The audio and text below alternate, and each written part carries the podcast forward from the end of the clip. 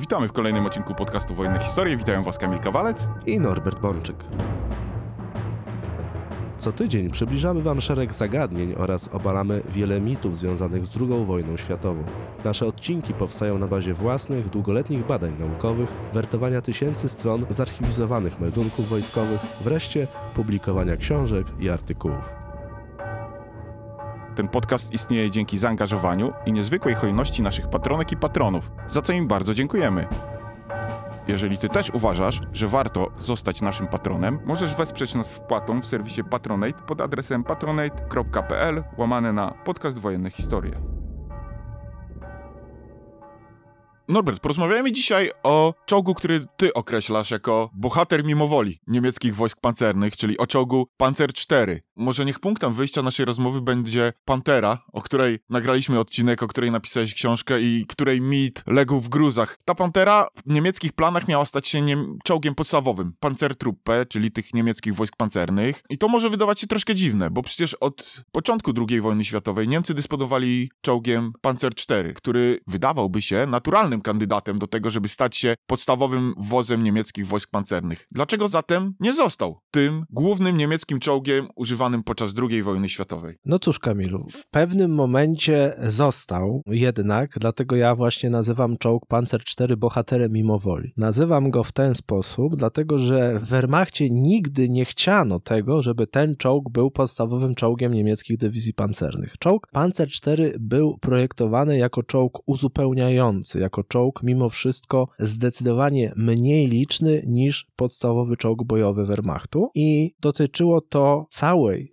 II wojny światowej, to znaczy i w planach z roku 1934, kiedy nie było jeszcze nawet Wehrmachtu, była jeszcze Reichswehra, czy w planach z roku 1943, kiedy Wehrmacht toczył już wojnę na terenie całej Europy, niemiecki plan zakładał, że inny czołg będzie podstawowym typem czołgu niemieckich batalionów, pułków i dywizji pancernych. Ale wyszło tak, że niespodziewanie dla samych Niemców jesienią 1943 roku na plan pierwszy wysunął się czołg Panzer IV i ten czołg będzie najliczniejszym podstawowym niemieckim czołgiem od jesieni 1943 do jesieni 1944 roku. Czyli chcesz powiedzieć, że to nie było tak, że najpierw robimy tego Panzer I, potem ulepszamy go jako Panzer II, Panzer II ulepszamy jako Panzer III, a Panzer III ulepszamy jako Panzer IV. Że to nie jest taka oczywista i naturalna ścieżka rozwoju? No oczywiście, tak. Znaczy nic takiego nie miało miejsca. Niemcy, przystępując do tworzenia swoich wojsk pancernych, w pierwszej kolejności potrzebowali czołgów lekkich, które po pierwsze miały przetrzeć drogę zakładom przemysłowym do opanowania produkcji wieloseryjnej czołgów. Traktat Wersalski zabraniał im projektowania i produkcji czołgów, więc Niemcy musieli się nauczyć czołgów. Poza tym na przełomie lat 20. i 30. w armii niemieckiej ścierały się ze sobą różne koncepcje w zakresie tego, jak czołgi powinny wyglądać. Stąd czołgi Panzer I, Panzer II, czołgi lekkie, one wyrażały ideę szybkiej budowy wojsk pancernych. To znaczy, to były pojazdy, które były tańsze i relatywnie szybciej można było je wprowadzić do produkcji niż tak zwane konstrukcje docelowe. Ale docelowo od samego początku Niemcy zakładali, że oni chcą mieć dwa typy czołgów średnich. Czołg uzbrojony w armatę przeciwpancerną i czołg uzbrojony w działo piechoty. Armata przeciwpancerna wówczas w Wehrmachcie to był kaliber 37 mm, a działo piechoty to był kaliber 75 mm. I cechą charakterystyczną już projektów mały traktor, duży traktor, jeszcze z czasów Reichswehry było to, że mały traktor to był czołg uzbrojony w armatę właśnie kaliber 37 mm i to miał być czołg najliczniejszy w ramach ugrupowania własnego, a jego wsparcie miał być tak zwany ciężki, duży traktor uzbrojony przede wszystkim w armatę kaliber 75 mm. I to była wykładnia, która została wypracowana jeszcze w czasach Reichswehry. I w 1934 roku, kiedy już Hitler rządził, ale jeszcze nie było Wehrmachtu, została wypracowana koncepcja, że Niemcy chcą mieć docelowo właśnie takie dwa czołgi nowej generacji, ale które pod względem uzbrojenia i koncepcji taktycznej będą powielały ideę małego i dużego traktora. czyli batalion docelowych czołgów niemieckich miał się składać z 4 kompanii, z czego 3 kompanie to miały być czołgi uzbrojone w kaliber 37 mm, czyli według niemieckiej nomenklatury 3,7 cm, a 4. kompania batalionu to miała być kompania wsparcia uzbrojona w czołgi uzbrojone w działa kaliber 75 mm, czyli 7,5 cm.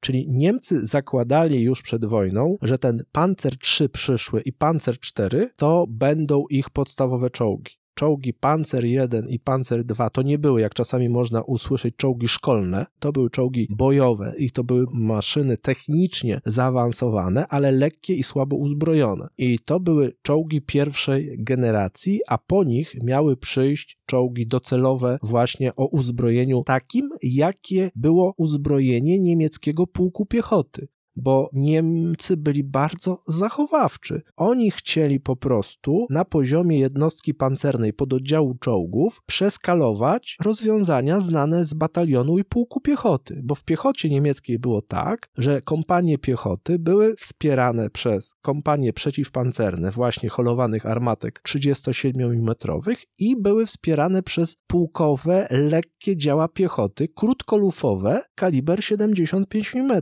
i dokładnie taką broń nakazano opracować dla czołgów Panzer III i Panzer IV. I dlatego ja mówię, że Panzer IV był bohaterem, niechcianym bohaterem mimo woli, dlatego że w latach 1934-1942 włącznie w niemieckiej koncepcji rozwoju wojsk pancernych podstawowym czołgiem był Panzer III. A od roku 1943 podstawowym czołgiem niemieckim miała być Pantera, która była następcą czołgu Panzer III, mimo zupełnie odmiennych właściwości taktyczno-technicznych, bo Panzer V, Panther to był czołg zupełnie innych rozmiarów, masy, uzbrojenia niż czołg Panzer III. A czołg Panzer IV pierwotnie miał stopniowo zniknąć ze sceny, bo wraz z pojawieniem się Pantery, według założeń z roku 1942, czołg Panzer IV był po prostu zbędny, bo zanikał istniejący wcześniej w Wehrmachcie podział zadaniowy na czołg z armatą P-Panz i armatą piechoty. To było przed wojną, to było w pierwszych latach wojny. Kiedy pojawiła się koncepcja Pantery, czołg Panzer IV stał się zbędny, ponieważ Pantera miała siłę ognia, która sprawiała, że nie trzeba było już 2 modeli czołgów podstawowych w batalionie i pułku pancernym, wystarczył 1. To co zatem stało się takiego, że ten Panzer IV nie zniknął, a wprost, jak mówisz, stał się przez pewien okres nawet tym podstawowym czołgiem? On nie tylko nie zniknął, nie tylko cały czas funkcjonował w Wehrmachcie, ale stopniowo rozwiązania techniczne w nim zastosowane stały się rozwiązaniami standardowymi, a sukces czołgu Panzer IV, o ile tak można mówić o konstrukcji, która była podstawowym czołgiem przegrywającej na wszystkich frontach armii, bo masowe użycie czołgu Panzer IV to są czasy, kiedy Wehrmacht po prostu wszędzie dostaje lanie, aż wojna kończy się w Berlinie. Ale sukces tego czołgu, w cudzysłowie, wynikał przede wszystkim z całkowitej klapy projektu Pantery, bo skoro Pantera nie wyszła tak, jak miała wyjść, to Niemcy musieli się ratować rozwojem czołgu już sprawdzonego i to był właśnie Panzer IV i to prowadziło do standaryzacji tego właściwie podwozia czołgowego jako podstawowego modelu rozwojowego różnych odmian specjalistycznych w broni pancernej i nie tylko zresztą w broni pancernej. W związku z czym Panzer IV jest właśnie bohaterem mimowoli. Nikt go nie chciał, ale się przebił. Pantera tak powoli wchodziła na uzbrojenie Wehrmachtu z racji swoich wad technicznych, że dopiero powiedzmy pod koniec 1944 roku liczba czołgów Panther i liczba czołgów Panzer IV na wszystkich frontach mniej więcej się zrównały. Natomiast przez cały rok 1943 i przez większość roku 1944 Niemcy musieli ratować się w inny sposób, bo ten ich nowy czołg podstawowy, Pantera, nie była w stanie wejść do służby w takiej liczbie, żeby można było zrezygnować z produkcji Panzer IV. A dlaczego Panzer IV wyeliminował zatem ten główny niemiecki podstawowy czołg Panzer III? I tutaj dochodzimy do kolejnego zagadnienia. Otóż Panzer IV nie wyeliminował czołgu Panzer III. Panzer III do końca wojny pozostał podstawowym narzędziem niemieckiej armii, jeśli chodzi o pojazd pancerny, tylko on się przepoczwarzył w sztuga. To znaczy na początku 1943 roku realnie zakończono produkcję czołgów Panzer III, ponieważ rozpoczynała się produkcja Panther, ale moce produkcyjne po Panzer III przejęła Sztugi, Sturmgeschütze, czyli można powiedzieć Panzer III bez wieży. I do końca II wojny światowej pojazdy serii Panzer III były najliczniejszymi i najważniejszymi pojazdami Wehrmachtu, bo najpierw to był Panzer III do roku 1943, a potem to był Sturmgeschütz do roku 1945. To pojazdy serii Panzer III, Sturmgeschütz III bądź Sturmgeschütz 40, bo to była zmiana nazwy tego pojazdu po zamontowaniu nowej armaty, były w latach 41-45 podstawowymi pojazdami Wehrmachtu. Natomiast na twoje pytanie, czy Panzer IV był lepszy od Panzer III, to jest pytanie, na które jednoznacznej odpowiedzi dać nie można. W mojej opinii nie był. Był czołgiem gorszym od Panzer III, natomiast miał pewną bardzo charakterystyczną zaletę, przewagę nad Panzer III. Średnica pierścienia wież. Czołg Panzer IV miał ponad 160 cm średnicy pierścienia wieży, podczas gdy czołg Panzer III miał jedynie 152 cm pierścienia tego wieży. Ale zaraz, czy tak niewielka różnica tych kilku centymetrów ma tu aż tak duże znaczenie? Tak, dlatego że szerokość pierścienia wieży decyduje o tym, jaką wieżę i jakie uzbrojenie możesz zamontować w tym obrotowym systemie w czołgu. Panzer III nie nadawał się do zaadaptowania wieży cięższych armat, natomiast Panzer IV, projektowany jednak od początku pod armatę kaliber 75 mm, był zdolny do głębszej modernizacji. I to spowodowało, że w nowych warunkach frontu wschodniego od roku 1941-1942, a przede wszystkim od roku 1943, Niemcy zrozumieli, że potrzebują czołgów o silniejszych armatach. Do czołgu Panzer III w wieży nie dawało się zamontować armaty kaliber 75 mm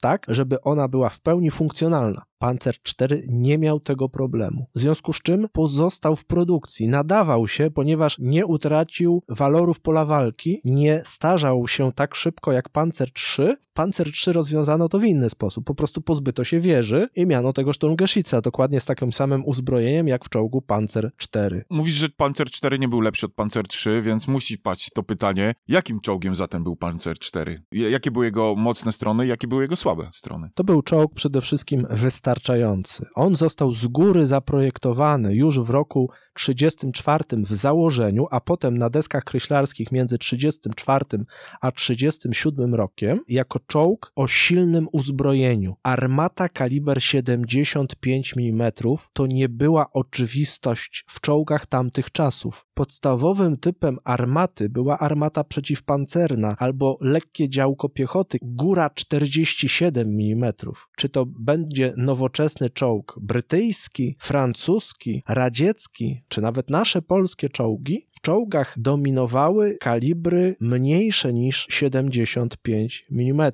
Trzeba było już naprawdę takiego dużego pojazdu pancernego, jak czołg średni T-28 na przykład w Armii Czerwonej, żeby to był już czołg właśnie o armacie większego kalibru. Niemcy zlecili zaprojektowanie budowy czołgu, który odznaczał się dobrym, silnym uzbrojeniem. I to nie chodzi o to, że ono miało być przeciwpancerne, bynajmniej. Czołgi Panzer III z armatami dedykowanymi niszczeniu czołgów miały niszczyć czołgi wroga. Panzer IV miał zupełnie inne zadanie. To był czołg 4. kompanii batalionu, to był czołg wsparcia artyleryjskiego. I siła ognia tego czołgu była o wiele większa niż czołgów Panzer III. Rzeczą bardzo charakterystyczną w pierwszych kampaniach Wehrmachtu, 39, 40 rok czy 41, że czołgi Panzer IV, mając krótkolufowe armaty, to była armata KWK 37, L24. L24 to jest długość w kalibrach. Ona miała pociski przeciwpancerne o dosyć słabej możliwości przebijania pancerzy, bo z takiej armaty pocisk przeciwpancerny wylatywał z prędkością poniżej 400 metrów na sekundę. No i ta armata była krótkolufowa, mówiąc tak kolokwialnie, ten pocisk nie miał czasu rozpędzić się w tej armacie, a miał też za mały ładunek miotający w ramach naboju. W związku z czym możliwości przeciwpancerne pierwszych odmian czołgu Panzer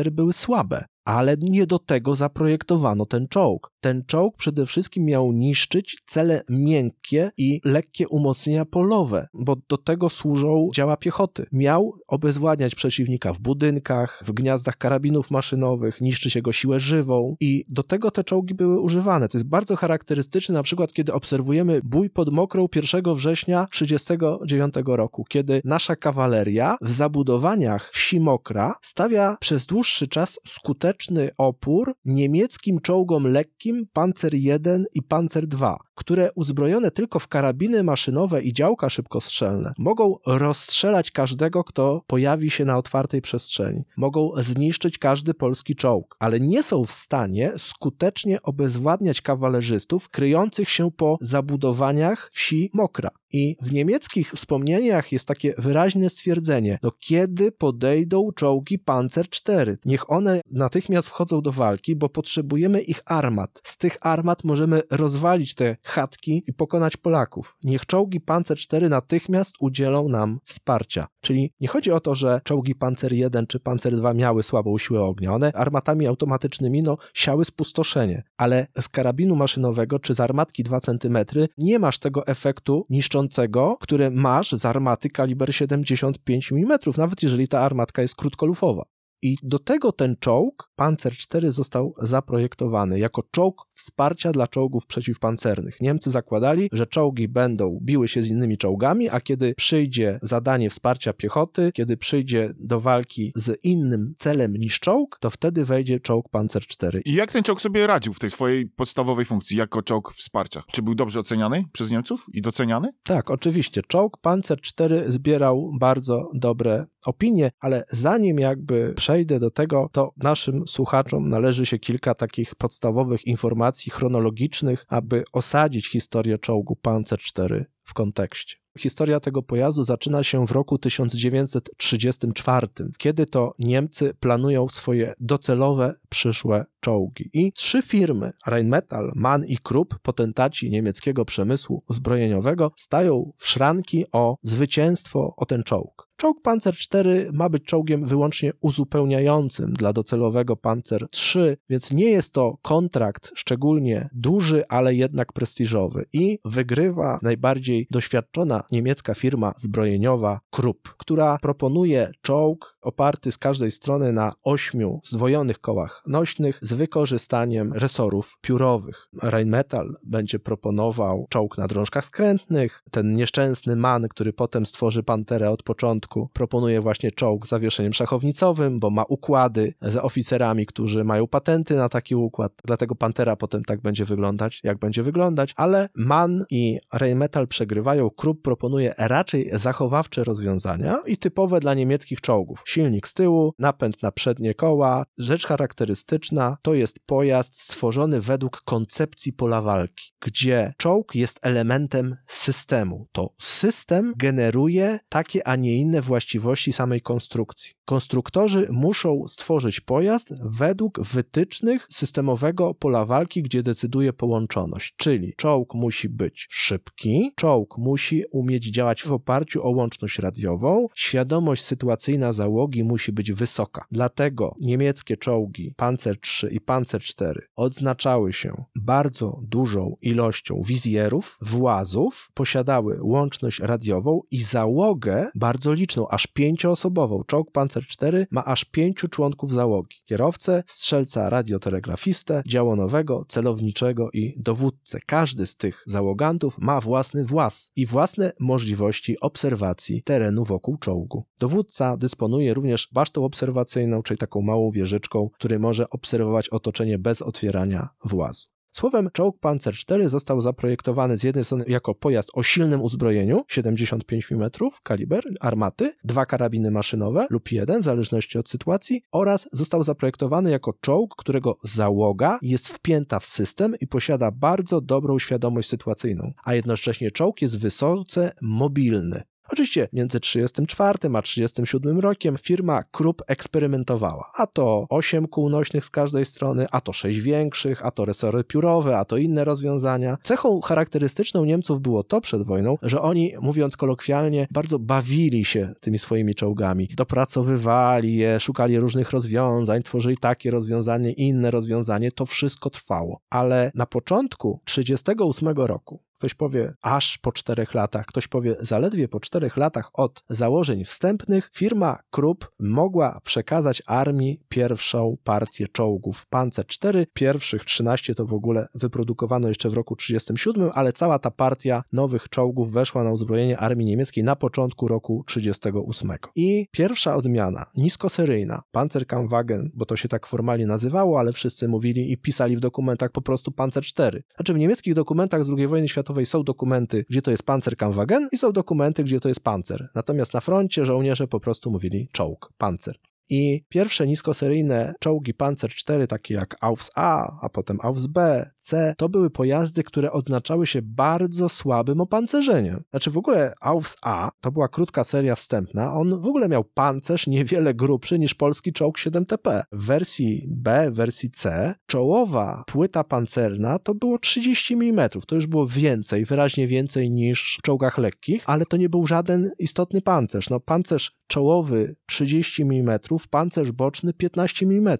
To chroniło wyłącznie przed karabinami maszynowymi i wielkokalibrowymi karabinami maszynowymi. Nie było dążenia do tego, by stworzyć czołg tak silnie opancerzony, aby oparł się ogniowi armatki przeciwpancernej. Nie. Czołgi Panzer IV, takie jak właśnie Aufs A, Aufs B, Aufs C, Aufs D, one miały bardzo słabe opancerzenie. 30 mm czołowo czy 15 mm z boku kadłuba, no to można było ze średniej odległości z każdej armaty przeciwpancernej taki czołg obezwładnić. Niemcy chcieli 5-osobowy czołg uzbrojony w armaty kaliber 75 mm z łącznością radiową, z silnikiem o mocy dochodzącej do 250 koni mechanicznych. No to coś za coś. I dlatego te czołgi były tak słabo opancerzone, bo obowiązywał Niemców limit 20 ton masy. A z czego wynikały te założenia? Czy były to założenia czysto teoretyczne, czy jakieś praktyczne elementy miały tutaj znaczenie? Wojna to system, konstrukcja czołgu. Nie może być w konflikcie z systemem kolejowym i systemem saperskim. Czołg na duże odległości przewozi się koleją, więc musi się,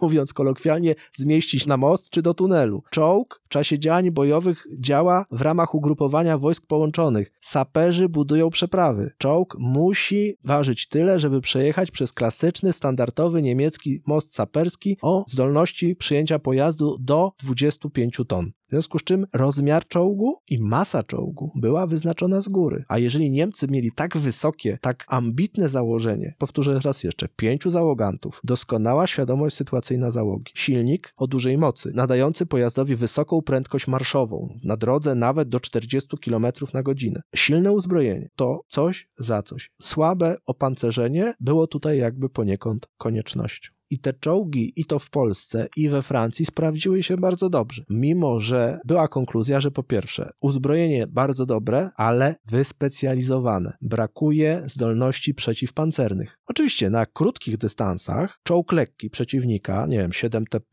R35, T26, jak dostawał granatem 75 mm z Panzer IV, to tego nie przeżywał. Czyli jeżeli czołgi Panzer IV walczyły z zasadzki, z czołgami nieprzyjaciela, to mogły odnieść zwycięstwo, ale armaty przeciwpancerne 37 czy 45 mm mogły ze znacznie dalszych odległości skutecznie razić ich słabe pancerze. I konkluzja niemiecka była taka, że trzeba dopancerzyć czołg Panzer IV. I potem przez całą wojnę w kolejnych odmianach będziemy obserwować proces dopancerzania czołgów. Czołg Panzer IV był produkowany łącznie w 9 odmianach. To były wersje Aufs A, B, C, D, E, F, G, H i J. I ostatecznie czołowy pancerz tego czołgu, zwłaszcza kadłuba, doszedł do poziomu 80 mm. Ten czołg zaczynał jako czołg 18-tonowy, a w swoich ostatnich odmianach ważył 25 ton, więc przytył wyraźnie. Przytył przede wszystkim z powodu wzmocnienia opancerzenia i zmiany uzbrojenia, ale ta konstrukcja miała swoje limity. I o ile czołowo można było ten czołg opancerzyć nawet do poziomu 80 mm, o tyle z boku nie. I ten czołg do końca wojny miał opancerzenie boczne zasadniczo nie grubsze jak 30 mm.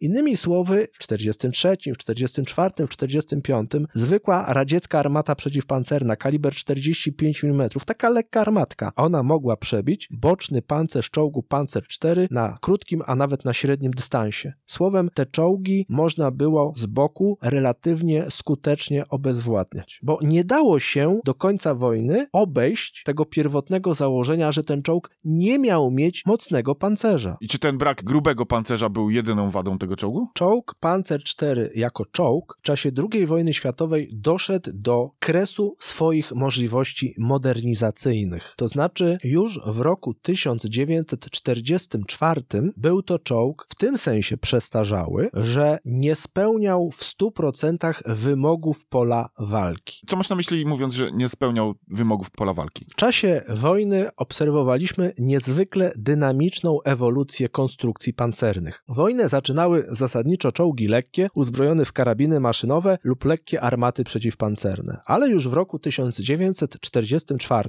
wszystkie strony używały pojazdów uzbrojonych w potężne armaty kaliber 75, 76, a nawet 85 mm w czołgach, które nazwiemy podstawowymi, czyli w czołgach wagowo średnich. T-34, 85, nowa odmiana Shermana z tak zwaną armatą kaliber 76 mm, to były czołgi, które dysponowały bardzo dużą siłą ognia i mogły podejmować pojedynki artyleryjskie z innymi czołgami na znacznie większych odległościach niż miało to miejsce wcześniej. Czołg Panzer IV w owym czasie dysponował bardzo dobrą armatą przeciwpancerną KWK 40, L48. To była broń skuteczna, można by nawet powiedzieć analogiczna jak pojazdy przeciwnika, ale Niemcy szukali rozwiązań dających im przewagę zasięgu ognia. To dawała doskonała skądinąd armata przeciwpancerna Rheinmetalla, która znajdowała się w Panterze. Niemcy potrzebowali słowem jeszcze silniejszych armat dla swoich czołgów i skutkowało to pod koniec wojny opracowaniem czołgu Panzer IV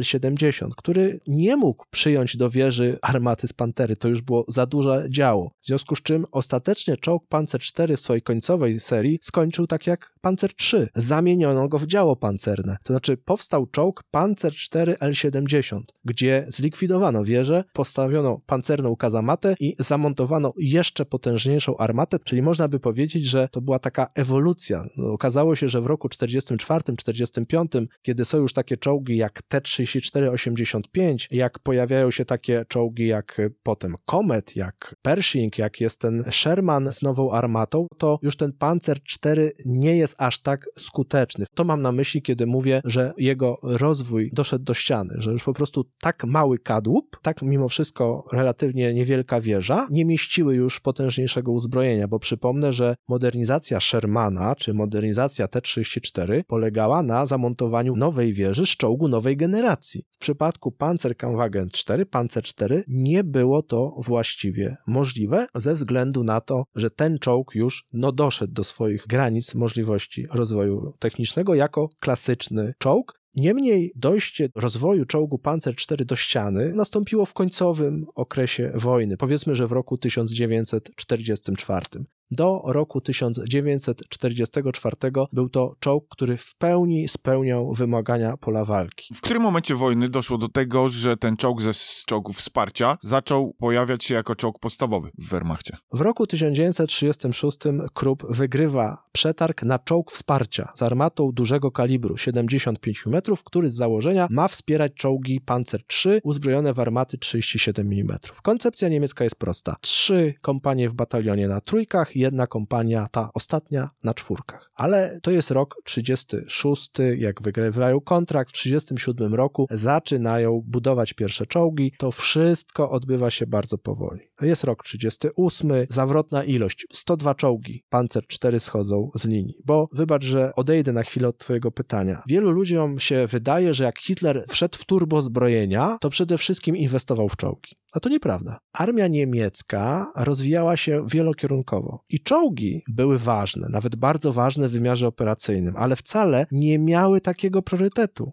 Jeżeli porównamy produkcję lotniczą, produkcję amunicji, produkcję artylerii klasycznej, rozwój piechoty, to były priorytety. Czołgów było mało. Oczywiście mało. Z perspektywy naszej czy innych państw napadniętych przez Hitlera, armia, która ma 3,5 tysiąca czołgów, wcale nie ma ich mało. Ale z punktu widzenia Hitlera dywizji zmechanizowanych było mało. Znaczy to było mniej niż 10-12% całego potencjału uderzeniowego Wehrmachtu. I te czołgi Panzer III, Panzer IV, oni tak długo je procedowali, testowali, badali, że kiedy w 1939 roku wybuchła wojna, to tych docelowych czołgów Panzer III i Panzer IV Wehrmacht miał tylko 300 sztuk. Czyli mniej niż 10% czołgów, jakie miał, to były te czołgi średnie docelowych rozwiązań. Czyli Hitler zaczął wojnę, zanim jeszcze Wehrmacht uzbroił się w swoje docelowe czołgi. I w 1938 roku, jak powiedziałem, wyprodukowano 102 takie czołgi, w 1939 roku 147. Czyli to była produkcja niskoseryjna. Jak 1 września 1939 roku Wehrmacht napadł na Polskę, w całej armii niemieckiej było tylko 211 czołgów Panzer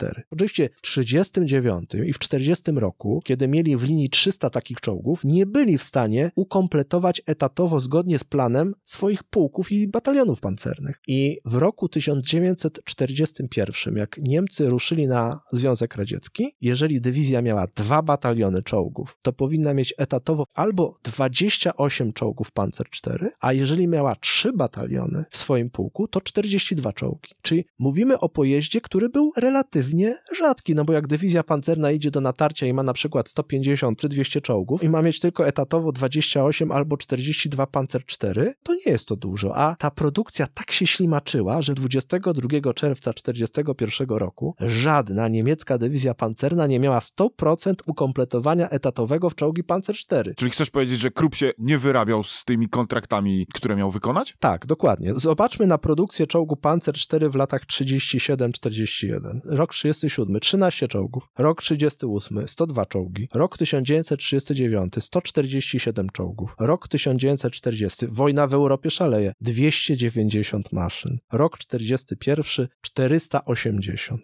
Tak, Krupp w Magdeburgu kompletnie się nie wyrabiał. On miał mnóstwo różnych zamówień i czołg Panzer IV sobie powolutku istniał, rozwijał się w cieniu tego najważniejszego czołgu Panzer III. A Panzer IV tam. Kogo to w sumie może interesuje, jeżeli w każdym niemieckiej dywizji etatowo było tak, że czołgów Panzer III musiało być 3 razy więcej niż Panzer IV. To kiedy Niemcy zorientowali się, że coś w fabryce Kruppa szwankuje i z tą produkcją jest coś nie tak? Oni się zorientowali właściwie w roku 1940 po kampanii francuskiej, że skoro chcą dalej tak potężnie rozwijać swoje wojska pancerne, to czołg wsparcia nie może być składany i to niemal chałupniczo w jednej fabryce. I w roku 1941 poszli po rozum do głowy, dlatego że zaczęli zlecać produkcję tego czołgu to po prostu na licencji innym zakładom. Dopiero w roku 1941 to zostało zlecone, ale tak naprawdę te zakłady pełną parą to ruszyły na przełomie 41-42 z produkcją Panzer IV. I to były zakłady Womaga w Saksonii i ten potężny zakład w Austrii związany z Ferdynandem Porsche, czyli Nibelungenwerk, czyli zakłady, można powiedzieć, że Daimlera.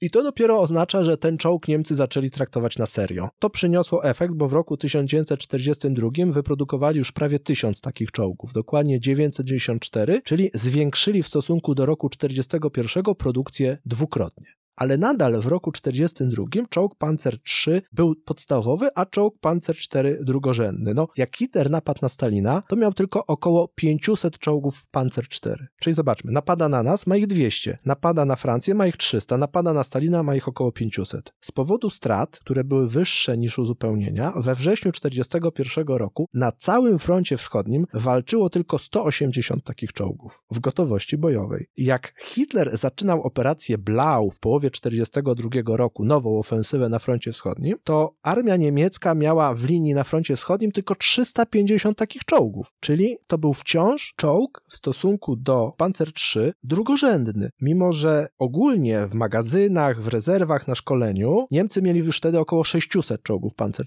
IV, ale wiosną 1942 roku w całej Rzeszy i na froncie to było 600 czołgów Panzer IV, a na przykład czołgów Panzer III to było 2000. Jeszcze wiosną 1942 roku Niemcy mieli w swoich arsenałach całościowo więcej czołgów Panzer I i Panzer II, licząc każdego z osobna, niż czołgów Panzer IV. Dokładnie, żeby to powiedzieć, maj 42.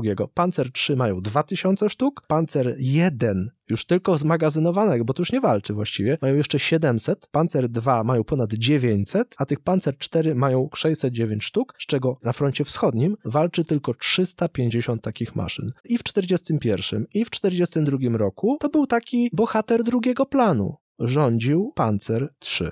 I w roku 1941 i całym roku 1942 to był czołg uzupełniający. No, w listopadzie 1942 roku na całym froncie wschodnim w dywizjach pancernych było niewiele ponad 200 czołgów Panzer IV. I ta produkcja seryjna wciąż mimo wszystko no, nie była duża. To nie był czołg masowy, to nie był czołg liczny, ale w roku 1942 coś zaczęło się zmieniać. Na postulat niemiecki z końca 1941 roku, jak walczyć z KW i T-34, to było, należy przezbroić czołgi w lepsze armaty. I Niemcy przezbroili Panzer III w długolufową armatę kaliber 50 mm, a Panzer IV w długolufową armatę kalibru 75 mm. To była najpierw armata KWK 40 L43, a w roku 1943 KWK 40 L48, nieco dłuższa. Cechą charakterystyczną tych armat było to, że jeśli chodzi o zdolności rażenia celów miękkich, to były to zdolności porównywalne z tymi wcześniejszymi krótkolufowymi armatami, ale w sposób skokowy nowe armaty zwiększały zdolność do niszczenia czołgów przeciwnika. I teraz pocisk przeciwpancerny klasyczny z takiej armaty KWK 40 L48 to już nie wylatywał z prędkością tam niespełna 400 metrów na sekundę, tylko ponad 800, czyli to było 2 razy szybciej. To już były czołgi, których armaty pozwalały na dystansie 1 kilometra skutecznie obezwładniać każdy średni czołg przeciwnika. Czyli takie T-34, które w 1941 roku budziły grozę niby takim potężnym opancerzeniem, to w roku 1942 Niemcy dostali taką broń, że znowu zyskali przewagę siły ognia nad czołgami wroga. Czołg Panzer IV z długolufową armatą przewyższał siłą ognia każdy aliancki czołg średni aż do roku 1944. Mówimy o ogniu przeciwpancernym. Shermany, Crusadery, wczesne Cromwelle, T-34-86 miały gorsze armaty przeciwpancerne niż Panzer IV. Ten czołg w 1942, w 1943 roku miał nad tymi konstrukcjami przewagę siły ognia przeciwpancernego. Jak to się odbiło na karierze Panzer IV? Kariera Panzer IV wydawało się w roku 1942, że jednak zmierza do końca. Że to przezbrojenie w nową armatę jest tylko procesem krótkotrwałym i prowizorycznym, bo zarówno Panzer III, jak i Panzer IV mają zostać wkrótce zastąpione przez zupełnie nowy czołg, czyli Panterę. Ale już w roku 1942 Niemcy zorientowali się, że to nie będzie takie proste, że przezbrojenie na Panterę będzie wymagało jednak dużych prac adaptacyjnych w zakładach zbrojeniowych i że już odpadnięcie czołgu Panzer III będzie dużym problemem, bo zakłady, które produkowały Panzer III, nie przejdą w całości na produkcję Pantery, tylko zamiast Panzer III będą produkowały Sztuga. W związku z czym nagle niemieccy pancerniacy się zorientowali, że owszem, te fabryki dalej będą produkowały pojazdy pancerne, ale już nie dla nas. No właśnie, to jest rzecz, która tutaj może umknęła nam troszkę w pierwszej części odcinka, bo w momencie, kiedy Panzer III stracił wieżę i stał się sztugiem, stał się też niedostępny dla niemieckich wojsk pancernych, bo sztugi przynależały do artylerii, więc nie wchodziły w skład dywizji pancernych. Czyli po wycofaniu Panzer III w dywizjach pancernych został tylko Panzer IV. Dokładnie tak. Pantera miała wypełnić tą lukę, tylko że no Niemcy się zorientowali, że Pantera jest na tyle pracochłonna, na tyle to będzie skomplikowany i długotrwały proces, że nawet jeżeli ten czołg, mówię o Panterze, byłby idealny technicznie, to nie ma takiej możliwości, żeby w roku 1943 przezbroić wszystkie dywizje pancerne w Panterę, bo Niemcy założyli, że wyprodukują niespełna 2000 takich czołgów w roku 1943, a oni w roku 1943 już wiedzieli, że po pierwsze wejdą w ten rok mając około 30 dywizji pancernych i każda z ich dywizji pancernych będzie potrzebowała 200 czołgów, w związku z czym oni potrzebują 6000 czołgów. Skoro oni mają plan produkcyjny Pantery na rok 1943 na poziomie niespełna 2000 czołgów, a potem to zostało zredukowane do 1750 sztuk, to produkcja Pantery zaspokoi maksymalnie tylko 1/3 potrzeb. Logicznym wydawałoby się, że ktoś powiedział, no dobra, no to produkujemy te Panzer IV. Czy tak było? Dokładnie tak. Pod koniec 1942 roku, kiedy nadal podstawowym czołgiem był Panzer III, bo Niemcy mieli wtedy 2700 takich czołgów, a Panzer IV niespełna 1000, to wtedy napisano nowe etaty dla dywizji pancernej. internych. Ten etat został ogłoszony w styczniu 1943 roku. Wtedy ogłoszono, że niemiecka dywizja pancerna nowa będzie się składała z pułku pancernego z 2 batalionami czołgów. W jednym będzie 96 panter, a w drugim będzie 98 Panzer IV. I nagle czołg Panzer IV z tego bohatera drugiej linii, stojącego w cieniu Panzer III, nagle stał się czołgiem równorzędnym Panterze na etacie, w liczbie czołgów nawet przewyższającym Panterę według etatu. 5 czołgów w plutonie, 22 czołgi w kompanii, 4 kompanie to 88 maszyn, dodatkowo pluton rozpoznawczy w batalionie, 5 czołgów na Panzer IV, to już mamy 93 czołgi, do tego jeszcze 3 czołgi w dowództwie batalionu, łącznie 96 maszyn, a potem jeszcze 5 dodatkowych Panzer IV, na przykład w plutonie rozpoznawczym pułku pancernego. Słowem, ten czołg nagle, etatowo, w styczniu 1943 roku stał się najliczniejszym czołgiem niemieckiej dywizji pancernej. Dopiero teraz tutaj widzę to, co mówisz, że jest to przypadkowy bohater, bo on wcale nie był świetny, tylko był jedyny, który był dostępny dla dywizji pancernych. Dokładnie, jedyny i miał odpowiednią armatę według wymogów pola walki. Oczywiście można było wymyślić inny etat, można było sztugi kierować do dywizji pancernych, ale Niemcy poszli inną drogą i ten skok jest olbrzymi. W roku 1942 wyprodukowali Niemcy niespełna 1000 czołgów Panzer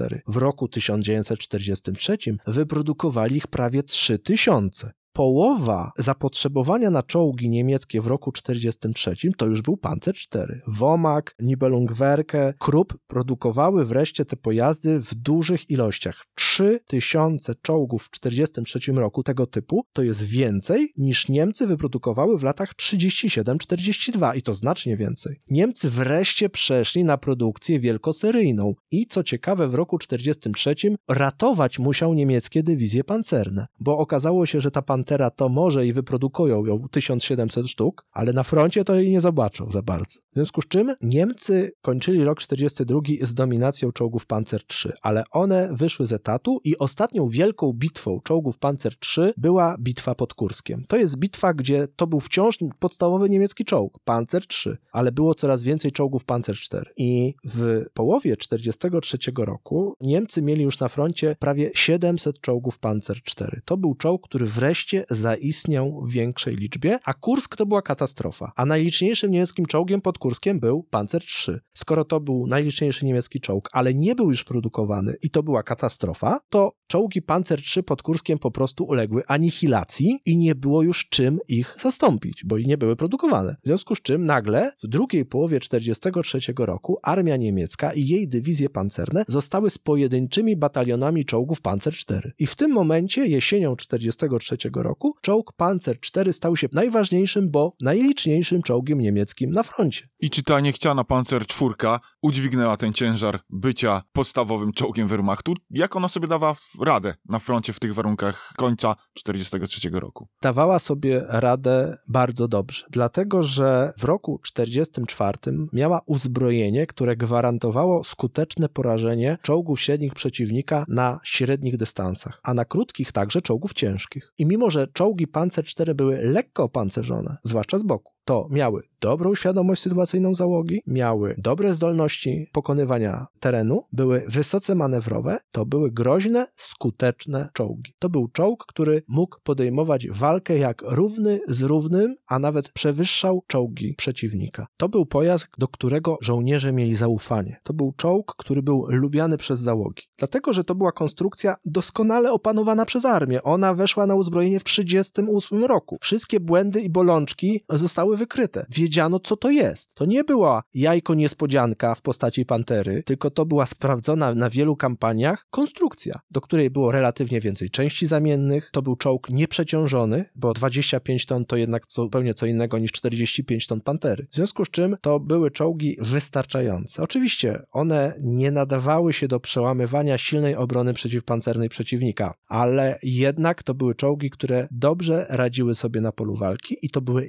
jedyne inne czołgi, które często były dostępne. Jak się ogląda realne stany niemieckich dywizji pancernych w drugiej połowie 1943 lub w pierwszej połowie 1944 roku, często batalion czołgów Panzer IV jest jedynym batalionem pancernym danej dywizji pancernej. Sytuacja, gdzie obok siebie walczą ramię w ramię batalion Panther i batalion Panzer IV, to rzadkość, zwłaszcza w tym okresie, o którym wspomniałem. I jednocześnie w Rzeszy ta produkcja seryjna czołgów Panzer IV się rozkręcała. Wiosną 1943 roku ona najpierw wynosiła 200, potem 250 sztuk. W grudniu 1943 roku Niemcy produkowali już 350 czołgów Panzer IV miesięcznie. Był wyraźny skok, jeśli chodzi o dostępność tych pojazdów. Ale z drugiej strony, z racji złej sytuacji strategicznej, to wciąż było za mało. No, na przykład w styczniu 1944 roku na całym froncie wschodnim było 570 czołgów Panzer IV, a mówimy o najliczniejszym i podstawowym wówczas niemieckim czołgu. Jak Hitler napadł na Rosję w czerwcu 1941 roku, to miał około 500 Panzer IV.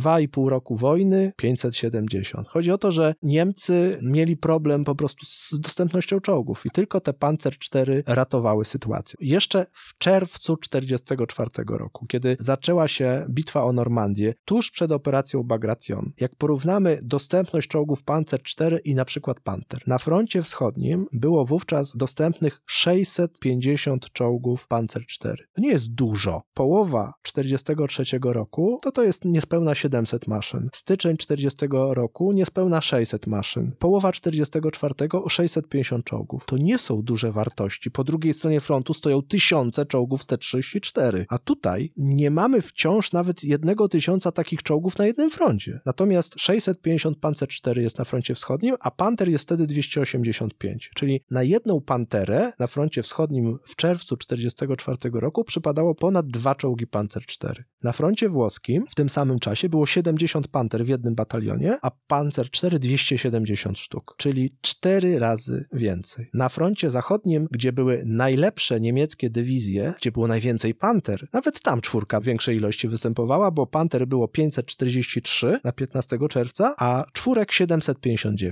Słowem, na wszystkich frontach Niemcy mieli już całkiem pokaźną liczbę ponad 1700 czołgów Panzer IV, ale na żadnym nie więcej niż 760 sztuk. To pokazuje, co to znaczy wojna na wiele frontów. Ale jeszcze w czerwcu 1944 roku czołg Panzer IV to był najliczniejszy i najważniejszy niemiecki czołg, ale szybko się starzał. Coraz więcej pojawiało się lepiej uzbrojonych czołgów średnich wroga i coraz więcej, zwłaszcza na froncie wschodnim, pojawiało się czołgów ciężkich, takich jak IS-122. I czwórka stopniowo pod koniec 1944 roku przestawała sobie radzić. Dlatego Pantera pod koniec 1944 roku zaczęła ją wreszcie wypierać jako podstawowy czołg, ale nie wyparła jej do końca. Wreszcie osiągnięto parytet pod koniec 1944 roku między czołgami Panzer IV a Panzer V. I ta czwórka ewoluowała już ten nowy model czołgu bez wieży, za to z silniejszą armatą, bo w roku 1945, mówiąc wprost, Panzer IV już był troszkę za słaby, jak na warunki II wojny światowej. Ale jednocześnie to podwozie tego pojazdu zostało zaadaptowane na liczne pojazdy specjalistyczne, bo na czwórce Niemcy zaczęli produkować już w roku 1943 drugiego Sturmgeschütza, tym razem Sturmgeschütza IV, co upośledziło w jakimś zakresie produkcję czołgów Panzer IV, bo w roku 1944 wyprodukowano mniej więcej tyle samo czołgów Panzer IV, co w roku 1943. Niewiele więcej, 3125 sztuk wobec 3000 w roku 1943. Czyli ktoś powie, nie było już dalszego wzrostu produkcji. Ale to dlatego, że w roku 1944 wyprodukowano równolegle w Magdeburgu prawie 1000 Sturmgeschützów IV. Czyli chcesz powiedzieć, że Niemcy, mając problem z dostępnością czołgów, wykorzystywali podwozia czołgów, którego nie mieli, na produkcję wozów innego typu. Dokładnie tak, to byli Niemcy w II wojnie światowej. Jak to się kiedyś mówiło na wschodzie, na trzeźwo tego nie zrozumiesz. W każdym bądź razie Niemcy wykorzystywali podwozie czołgów Panzer IV do całej serii pojazdów specjalistycznych. Pojawił się Sturmpanzer IV, czyli czołg szturmowy z haubicą 150 mm. Pojawił się właśnie ten sztuk czwarty. Pojawiły się czołgi przeciwlotnicze na bazie czołgu Panzer IV. Potem Panzerjagery IV. W związku z tym to podwozie czołgu Panzer IV zostało uznane za na tyle wdzięczne do adaptacji, że było wykorzystywane wykorzystywane w wielu różnych konstrukcjach w ramach tak zwanej częściowej unifikacji, bo Wehrmacht nigdy nie doczekał się unifikacji, ale w ramach częściowej unifikacji to była konstrukcja poznana, opanowana i do której było duże zaufanie. I można by powiedzieć, że w roku 1945, w jakim zakresie historia czołgu Panzer IV się zakończyła, po wyprodukowaniu prawie 8,5 tysiąca tych czołgów. To jest o 2,5 tysiąca więcej niż Panther, ale z kolei o 1,5 tysiąca mniej niż Sztugów. Czyli ten czołg Panzer IV był niezwykle ważny w niemieckiej armii, ale ostatecznie Niemcy wojnę przegrały i te całe 8500 maszyn w ten czy w inny sposób zostało straconych. Przy czym, tu rzecz charakterystyczna, czołg Panzer IV był również przedmiotem eksportu niemieckiego. Został sprzedany do Hiszpanii, Turcji, armie sojusznicze, Finowie, Rumuni, Bułgarzy, Węgrzy też dostawali te czołgi. Gdy zakończyła się II wojna światowa, to Europa była jednym wielkim pobojowiskiem. Jak była pobojowiskiem, to zaczęto te czołgi ściągać i usprawniać w armiach nowych państw. I po wojnie armia francuska, armia bułgarska, armia rumuńska, armia czechosłowacka użytkowały sprzęt po niemiecki. Po wojnie największym użytkownikiem czołgów Panzer IV była armia czechosłowacka. Znaczy Niemcy w maju 1945 roku, jak się poddawali, to zostawili tyle czołgów różnych typów na terenie Czechosłowacji, że armia czechosłowacka mogła się uzbroić w ten cały sprzęt. I rzecz charakterystyczna, dziesiątki Panther, które zebrano z pól bitewnych i które nie były zniszczone, od razu poszły do huty. Nikt nie chciał, w sensie Czesi, bo dla ścisłości, Francuzi, Rumuni i Bułgarzy przez krótki czas użytkowali Pantery. Ale Czesi, jako niezwykle pragmatyczni, od razu wszystkie Pantery po prostu wysłali do huty. Natomiast inne pojazdy zaadaptowali do służby i armia czechosłowacka użytkowała na przykład przez całe lata 50. bardzo dużą ilość czołgów Panzer IV. I potem, kiedy przeszła już na system radziecki, to miała pojazdy do sprzedaży za granicę. Podobnie zresztą Hiszpanie również swoje czołgi sprzedawali. I czołgi Panzer IV trafiły na przykład do armii syryjskiej i w 1967 roku zebrały baty od wojsk izraelskich w ramach wojny sześciodniowej. Czyli można by powiedzieć, że rok 67 był takim łabędzim śpiewem użycia bojowego czołgu Panzer IV, ale nie do końca, bo na przykład bułgarskie czołgi Panzer IV były wykorzystywane jako nieruchome punkty ogniowe aż do upadku komunizmu. Zresztą Syryjczycy również na wzgórzach Golan rozmieścili część swoich czołgów Panzer IV jako nieruchome stanowiska ogniowe. Ostatnim epizodem, nawet nie czysto bojowym, czołgów Panzer IV było wykorzystanie ich wraków w ramach rozwoju południowoafrykańskiego programu śmigłowca szturmowego wspólnie z Izraelem, gdzie ten model śmigłowca był testowany jako broń przeciwpancerna. Przeciwpancerne pociski kierowane były wystrzeliwane we wraki czołgów Panzer IV jeszcze w latach 80. i 90. XX wieku. Nietypowy koniec kariery, ale z drugiej strony 50-80 lat po II wojnie światowej te czołgi stały się cennymi zabytkami i na przykład w latach 90. intratnym interesem była sprzedaż przez Bułgarów czołgów Panzer IV właśnie z linii pozycji obronnych na granicy z Turcją do muzeów czy prywatnym kolekcjonerom. Dziękuję Ci bardzo, Norbert, za przedstawienie historii tego czołgu, którego jedną z największych zalet było to, że był po prostu dostępny, o czym świadczy jego długa, nie tylko wojenna, ale i powojenna historia. Zatem jeszcze raz dziękuję Ci ślicznie i do usłyszenia. Dziękuję bardzo. Dziękujemy, że byłeś z nami do końca tego odcinka. Odwiedź nas na Facebooku, Instagramie, Twitterze lub TikToku. Wszędzie tam znajdziesz nas wpisując podcast Wojenne Historie. Do usłyszenia.